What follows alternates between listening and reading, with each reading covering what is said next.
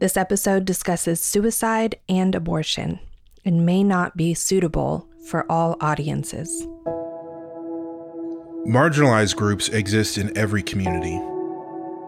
Their stories often get swept under the rug, forgotten, or minimalized. By sharing these stories, we hope to cultivate compassion and equip the local church to better care for all people. This is Life Stories. My name is Grace Grosbeck. We've been at Church of the Cross for 40 years now. That's awesome. Married to my college sweetheart, Gary. We have one granddaughter and two grandsons that are twins. And you've been married for 52 years? Yes. I skipped the sons, just went to the grandchildren. Well, I feel like at this point that's how it works, right? uh, yeah, no, I fully understand that. I think my parents do that too. So. This season on Life Stories, we are focusing in on one specific area of Life Task Force ministry. Members of the Life Task Force support a local women's clinic who help moms in crisis. With the overturning of Roe v. Wade, this year has once again brought the problem of abortion to the forefront of the American psyche. It raises many questions and hard conversations, often pitting people against each other. One social media movement encourages women to shout their abortion, desiring to normalize women's experiences. With nearly 1 million abortions performed each year, there are few people who have not been affected by abortion in some way. Life stories exist to tell stories about marginalized people groups in hopes that it will stir up compassion and help equip the local church to better love those around them. This season, we will share stories of abortions, not those shouted, but those whispered, in prayer, in tears, or never spoken at all. The men and women in these stories have been deeply affected by abortion, whether by personal experience or through someone they love. What we've learned is that abortion is not an individual choice that leaves no ripple effects, but leaves a wide wake behind it. It stirs up pain in everyone and everything that it touches. We are not offering answers to the problem, only true stories shared in faith, in tears, in the hope that someone who is listening, who has suffered silently, will hear that they are not alone. Grace and her older sister were born in Texas to a banker and a stay at home mom. Grace's mom passed away early in her childhood. Um, I was born in Comanche, Texas, which is a small little town in Texas, about 4,000 people. And my sister and I are two years apart, and I'm the youngest. We lived right behind the church where we went to church. And we were just typical little girls playing with our mud pies and things like that.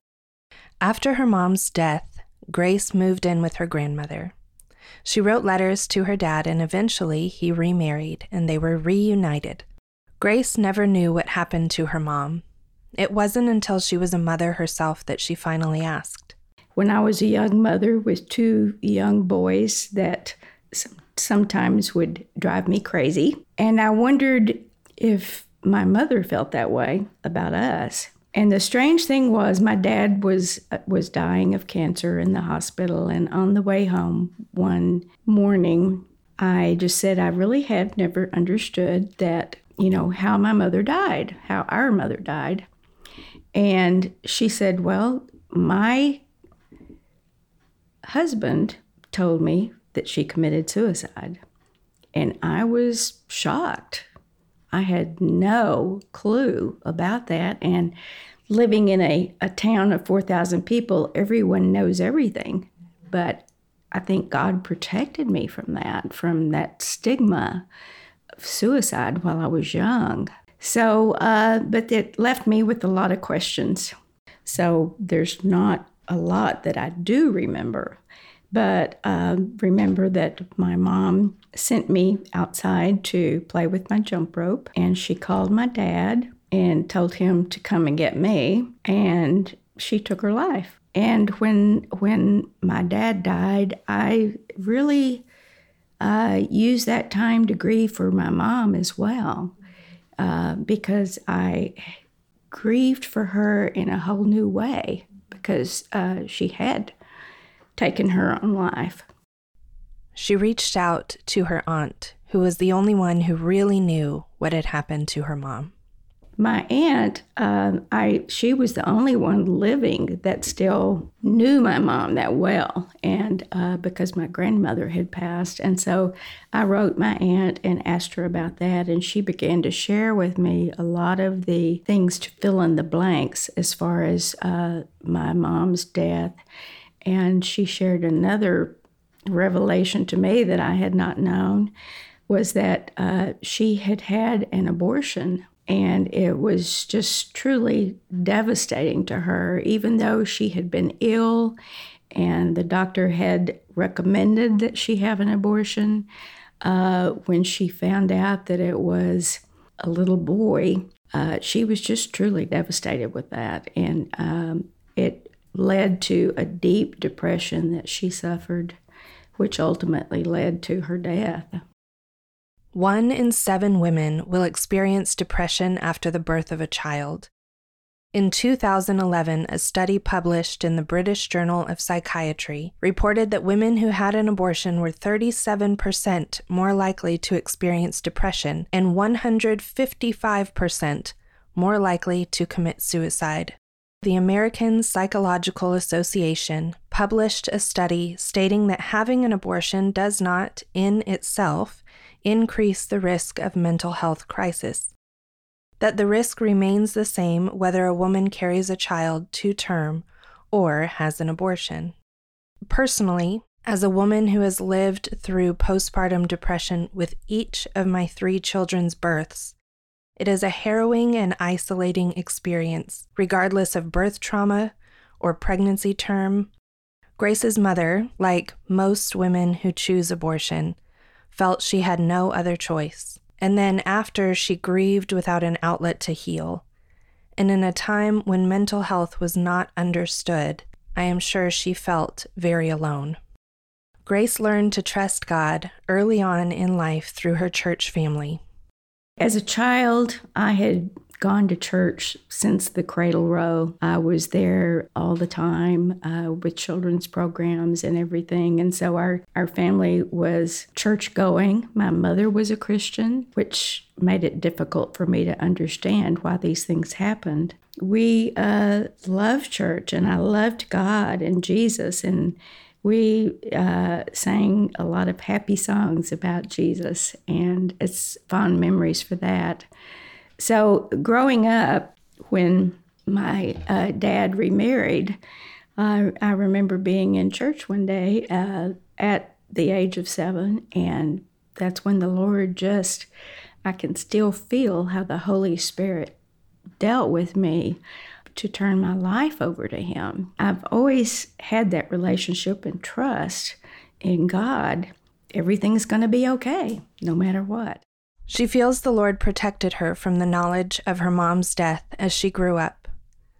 After finding out her mom's story, she began to ask questions about how her mom thought of her as a child.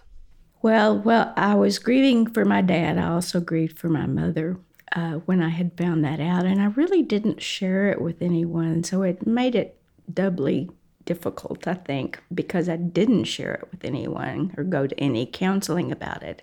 But I really I wasn't angry with God. I was angry at my mother more than anything. You know, why did she do this? She was a Christian. You know, why? And um, I think more of why she did it rather than why God allowed it was my perspective at that age.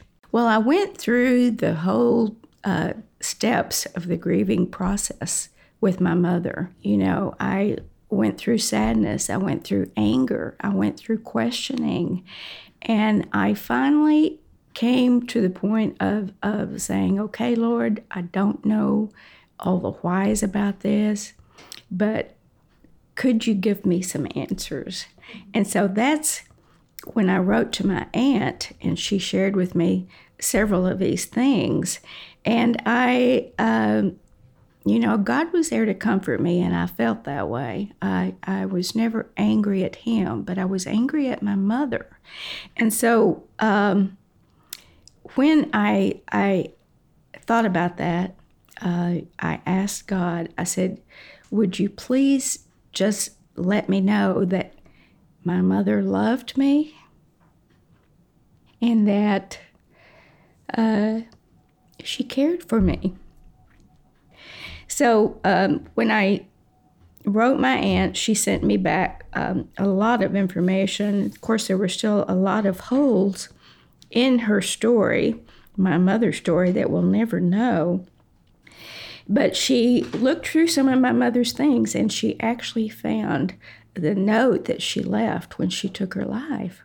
And in that note, at the very end, she said, and I can just see her looking out the window at me playing jump rope and saying, Take care of my little sunshine, Grace.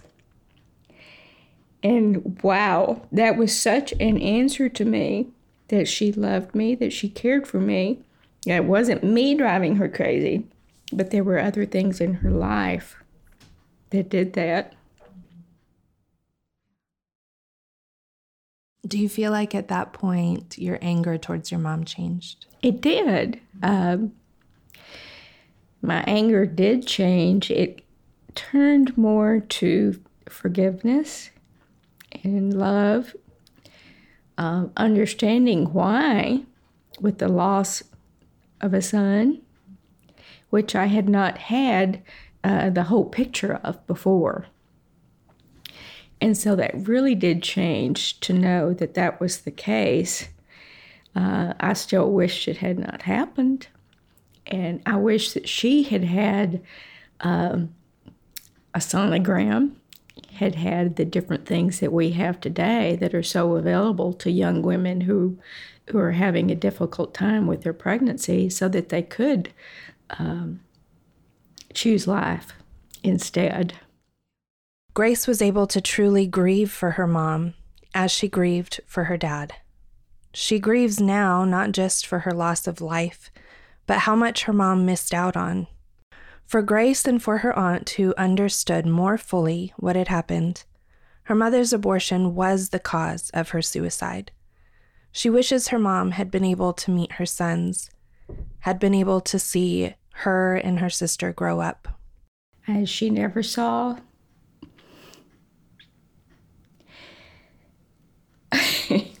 One moment. okay, take your time. she never saw my sons. She never saw me grow up. She never saw my grandchildren. And I thought how sad that this could have been changed. And I think about women today, and I think that's why I'm I am such an advocate for women to choose life. Um, so they have two children and they're not ready for a third, but just think of what you're doing and uh, think of all the things in my mother's case that she would miss because of that. And uh, I've I've read uh, in studies that two out of three women who have an abortion are Christians, or they say they're Christians, mm-hmm.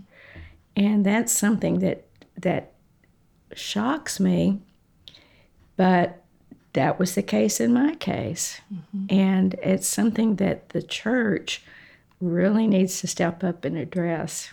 Grace's mom's story has made her compassionate toward women in crisis pregnancy situations. She has used her grief to help other women and children.